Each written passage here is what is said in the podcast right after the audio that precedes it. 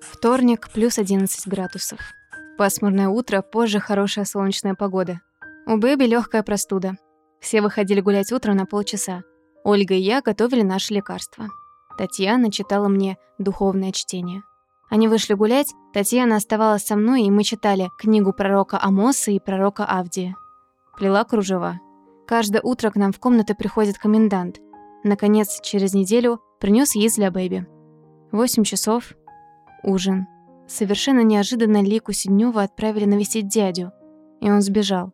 Хотелось бы знать, правда ли это, и увидим ли мы когда-нибудь этого мальчика. Играла в безик с Николаем. Половина одиннадцатого. Легла в постель. Плюс 15 градусов. Такую запись в своем дневнике оставила 16 июля 1918 года русская императрица и жена Николая II Александра Федоровна. Нежным английским словом «бэби» она называла цесаревича Алексея, единственного сына в семье. Для следующего дня Александра Федоровна подготовила чистую страницу, а сверху лаконично подписала 17 июля. Засыпая, последняя царица России даже не догадывалась, что выведенные накануне строки окажутся последними в ее жизни.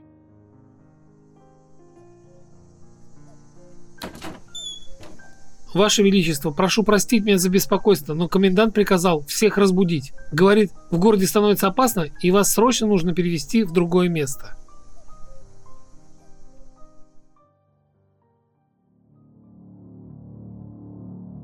Ничего не понимая, Романовы, супруги Николая и Александра, дочери Ольга, Татьяна, Мария, Анастасия и сын Алексей и небольшая свита начали собираться. Хотя лейб-медик Боткин и передал слова коменданта, который также просил не брать с собой никаких вещей, каждый из царской семьи взял что-то свое – подушки, сумочки, драгоценности.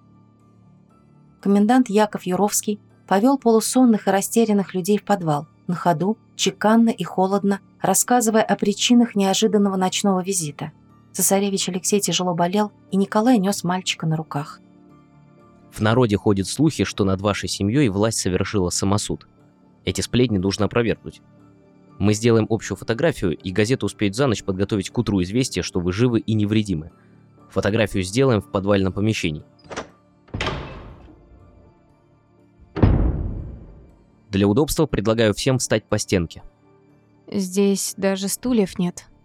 Товарищи Никулин и Медведев, принесите пару стульев.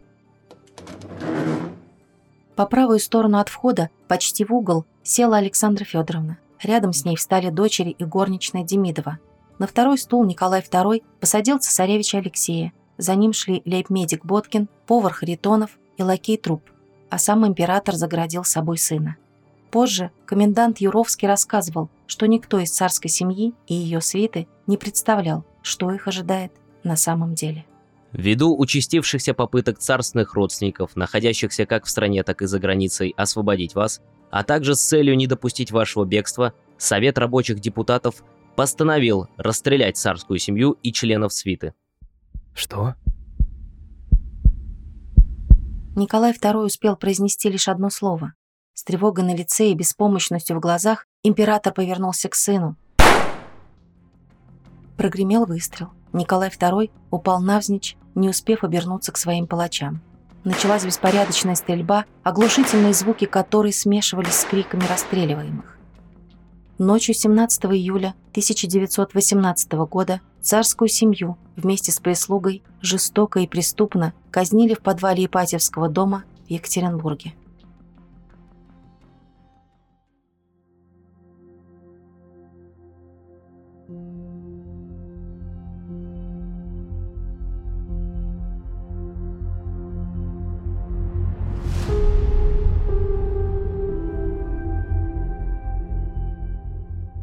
Привет!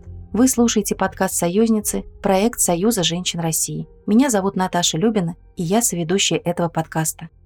Героиней этого выпуска стала последняя русская императрица Александра Федоровна. При жизни она пользовалась неоднозначной репутацией. У одних царица вызывала восхищение, другие обвиняли ее во всех бедах, постигших страну в начале 20-го столетия. За царицей закрепилось уничижительное прозвище «Гессенская муха», Ее близкая дружба с Григорием Распутиным стала источником самых разных слухов и теорий, а после вступления страны в Первую мировую войну Александру Федоровну заклеймили врагом народа. Клеветники утверждали, что императрица тайно работает на Германию и ставит целью ослабить Россию на международной арене. Ложность этих обвинений сначала установило секретное расследование, инициированное самим государем, а несколько позже, после отречения Николая II, такому же выводу пришла отдельная комиссия при Временном правительстве. В то же время Александра Федоровна неоспоримо оставалась искренне любящей женой, заботливой матерью и неравнодушным и сострадательным человеком. Ее человечность проявилась в полной мере в ходе Первой мировой – она лично курировала санитарные отряды, организовывала лазареты и даже оказывала первую помощь раненым в качестве медсестры.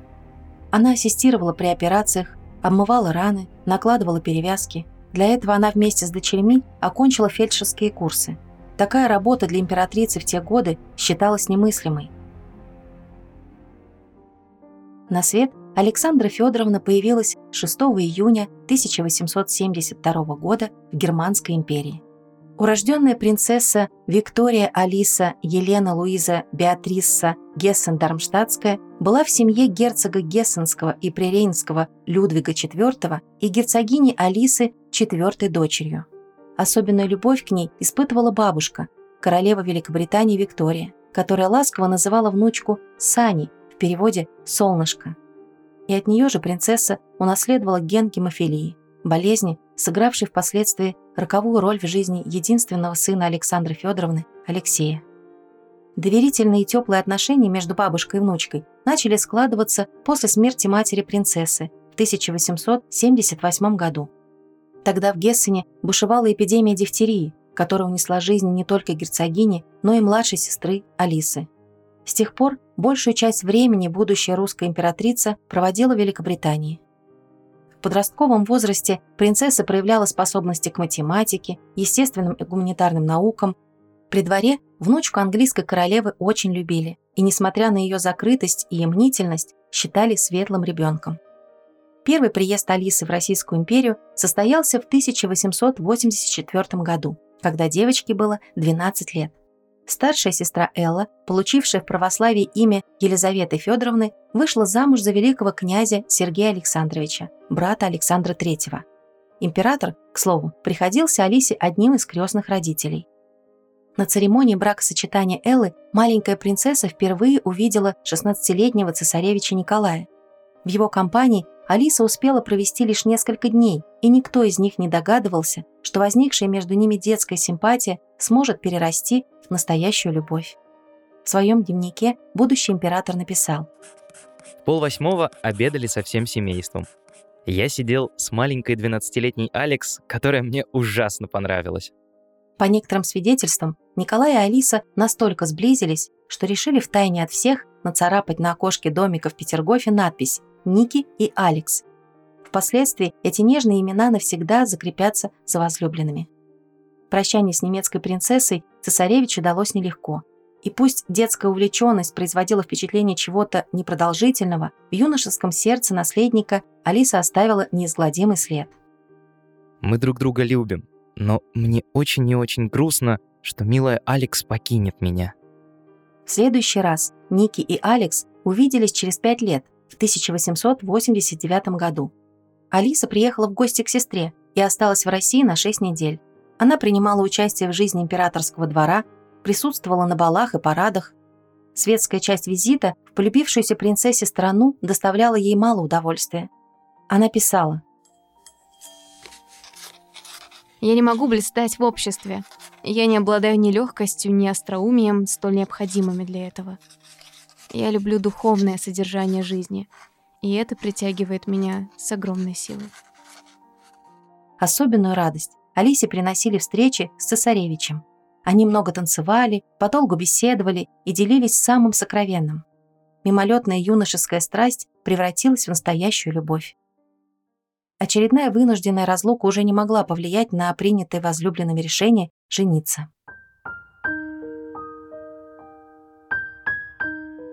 Я мечтаю когда-нибудь жениться на Алекс. Я люблю ее давно, но особенно глубоко и сильно с 1889 -го. Все это время я не верил своему чувству, не верил, что моя заветная мечта может сбыться. Вернувшись в Германию, принцесса Алиса постоянно думала о Николае. В письме сестре она писала. Я чувствовала такую грусть, покидая Россию. Я не знаю, но когда уезжаю из того места, где мне было хорошо, из страны, где живут люди особенно дорогие мне, горло подступает комок. Когда не знаешь, вернешься ли когда-нибудь снова туда, что случится за это время и будет ли снова так же хорошо. Есть ли у тебя новости от Ники? Дай мне знать, хорошо, дорогая? Как жаль, что тебя здесь нет, чтобы помочь мне все понять. Молись за меня, дорогая, чтобы у меня хватило сил поступить правильно и чтобы Бог указал мне дорогу, которую я должна выбрать. Возлюбленные могли вести переписку друг с другом только благодаря великой княгине Елизавете Федоровне. Сестра Алиса тепло относилась к будущему императору России и горячо поддерживала их отношения. Дорогой Ники, ты знаешь, мне сказали, что если горячо молиться в церкви, то Бог услышит твои молитвы.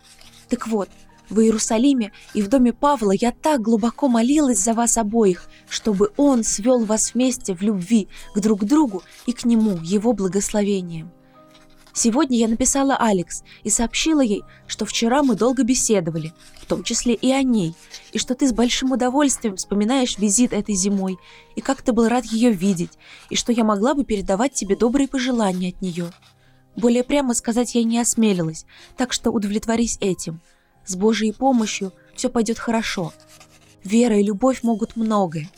Если у вас есть вера в Него и друг в друга, все пойдет хорошо. Николаю и Алисе пришлось побороться за свою любовь. Браки между царскими особами имели в первую очередь политическое значение. Они заключались по расчету и носили династический характер, играли важную роль в развитии отношений двух государств. Рассказав о чувствах своим родным и попросив у них благословения, и Ники, и Алекс встретили отпор. Королева Виктория считала, что лучшей партией для внучки будет двоюродный брат последний, Альберт Виктор, герцог Кларенс и Эвандейл. Николаю Александр III уготовил брачный союз с Еленой Луизой Генриеттой, представительницей французской Орлеанской династии. Однако ни цесаревич, ни принцесса не собирались покорно повиноваться воле родителей и бабушки. Железную настойчивость в своем решении показал Николай, отец которого предпринимал многочисленные попытки отвлечь сына от любви к Алисе. С этой целью император в 1890 году отправил наследника в кругосветное путешествие, а после возвращения познакомил его с балериной Матильдой Кшесинской. Александр III рассчитывал, что новое увлечение поможет цесаревичу забыть Алекс. Однако роман Николая и Матильды, продолжавшийся вплоть до 1894 года, не сумел затмить безоговорочную любовь к немецкой принцессе. Пока престолонаследник противостоял своему отцу, Алиса решала проблему религиозного характера. Она чрезвычайно трепетно относилась к вопросу веры, и возможный отказ от лютеранства и принятие православия воспринимались ею как предательство Господа Бога. Елизавета Федоровна, продолжая передавать письма Ники и Алекс и называя сестру Пелли для сохранения тайны переписки, в 1890 году писала цесаревичу – Дорогой Ники, мы очень часто говорили с ней, но барьер, который, я надеюсь, будет перейден, все еще кажется непреодолимым. Любовь Пелли так же глубока и сильна, как и раньше, но она не может решиться переменить религию. Ей кажется, что она делает что-то неправильно. Со всей своей любовью к сестре я пыталась убедить ее, что она не может поступить иначе, нежели любить эту религию, которой я тоже намереваюсь принадлежать, и которая является истинно верной, единственной, которая осталась неиспорченной в течение столетий. Мы бы вместе совершили этот серьезный шаг, но, увы, она не может решиться. Мы только можем молить Бога помочь ей стать на путь истинный, и я очень надеюсь на лучшее. Бедняжка, она так мучается. С одной стороны, чувство сильной любви, а с другой, как она полагает, ее чувство долга. Все же я надеюсь убедить ее сделать правильный выбор. В конце концов, любовь — это святое, одно из самых чистых чувств в мире. В 90-е годы здоровье Александра III начало стремительно ухудшаться. Монарх, предчувствуя скорую смерть, поддался уговорам сына и тот отправился в Германию просить руки у дорогой Алекс. Так, 8 апреля 1894 года манифестом было объявлено о помолвке Николая и Алисы. Чудный, незабвенный день в моей жизни, день моей помолвки с дорогой и ненаглядной моей Алекс. Мы объяснились между собой.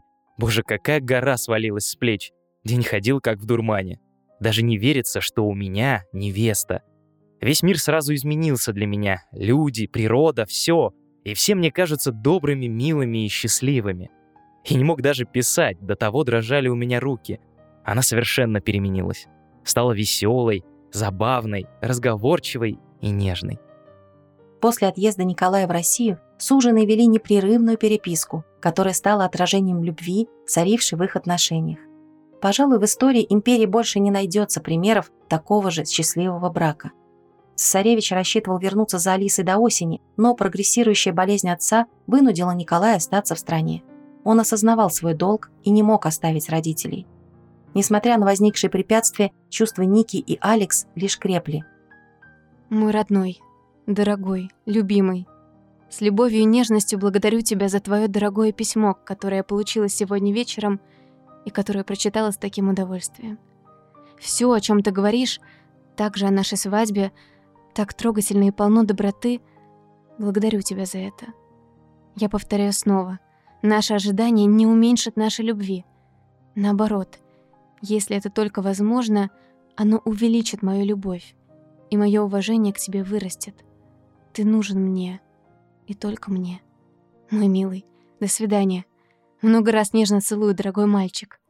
Твоя искренне любящая и глубоко преданная, верная девочка, Алекс.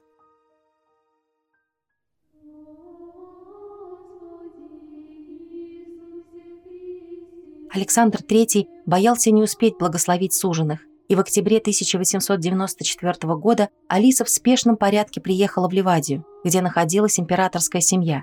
Монарх, не обращая внимания на рекомендации врачей сохранять постельный режим, попросил посадить его в кресло. Он в последний раз надел парадный мундир и благословил брак сына. 20 октября 1894 года Александра III не стало. На следующий день на престол взошел Николай II. Тогда же крестили его невесту, которую нарекли Александрой Федоровной.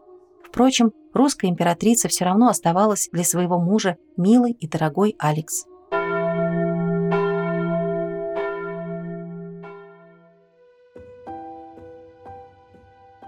Молодоженам так и не удалось отправиться в свадебное путешествие, но многие историки не без основания замечают, их медовый месяц длился всю жизнь.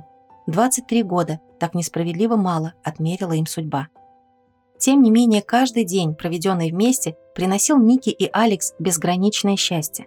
Они сумели пронести и сохранить любовь через все невзгоды и потрясения, которые ждали Россию в новом столетии, а значит, ждали и царскую семью.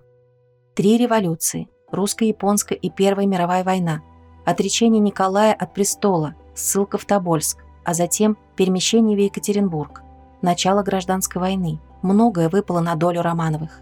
Александра Федоровна всегда оставалась для своего мужа опорой. Она давала ценные советы, поддерживала его решения и никогда не забывала о верности Отечеству. Ее незаслуженно обвиняли в шпионаже против России. Ей приписывали попытки сместить Николая II и самой занять трон. Ее подозревали в любовных связях с сибирским старцем Распутиным, помогавшим цесаревичу Алексею снимать боли от мучившей наследника гемофилии. Заботу о сыне императрица всегда ставила выше всех других дел. Сейчас известно, что все нападки на Александру Федоровну не имели ничего общего с действительностью. Напротив, ее деятельность всегда была направлена на благо как народа, так и страны. Так императрица активно занималась благотворительностью. Находившиеся под ее покровительством общества помогали ветеранам русско-японской войны, женщинам, детям, отстающим в развитии, бедным. Расстрел царской семьи в ночь 16 на 17 июля 1918 года стал огромной трагедией и невосполнимой утратой для всей России. Позже в личных документах великой княгини Ольги Николаевны, старшей из дочерей, нашли стихотворение, которое написал и посвятил Романовым русский поэт Сергей Бехтеев. «Пошли нам, Господи, терпение в годину буйных мрачных дней сносить народное гонение, и пытки наших палачей. Дай крепость нам, о Боже правый, злодейство ближнего прощать, и крест тяжелый и кровавый с Твоею кротостью встречать. И в дни мятежного волнения, когда ограбят нас враги, терпеть позор и унижение. Христос, Спаситель, помоги. Владыка мира, Бог Вселенной, благослови молитвой нас и дай покой душе смиренной в невыносимый смертный час. И у преддверия могилы вдохни в уста твоих рабов нечеловеческие силы, молиться кротко за врагов. 20 августа 2000 года царская семья была причислена Российской Православной Церковью к лику святых новомучеников. При канонизации Александра Федоровна стала царицей Александрой Новой.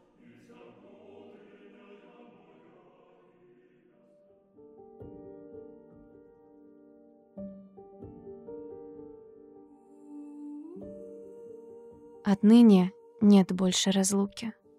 Наконец мы соединены, скованы для совместной жизни. И когда земной жизни придет конец, мы встретимся опять на другом свете, чтобы быть вечно вместе.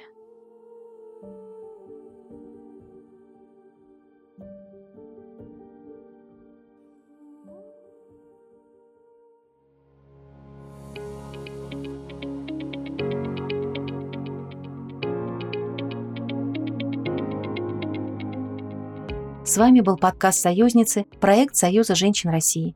Сегодня вы услышали трагическую, но полную любви и жизненной силы историю Александры Федоровны, последней русской императрицы. В следующем выпуске нашего сезона вы услышите историю талантливой русской художницы Зинаиды Серебряковой. Рассказывайте о нашем подкасте и делитесь выпуском с друзьями. Подписывайтесь на Союз в социальных сетях и оставляйте отзывы. До встречи в следующем выпуске. При подготовке выпуска использовались открытые интернет-источники, архивные письма и записи Николая II и Александры Федоровны, а также воспоминания причастных к расстрелу.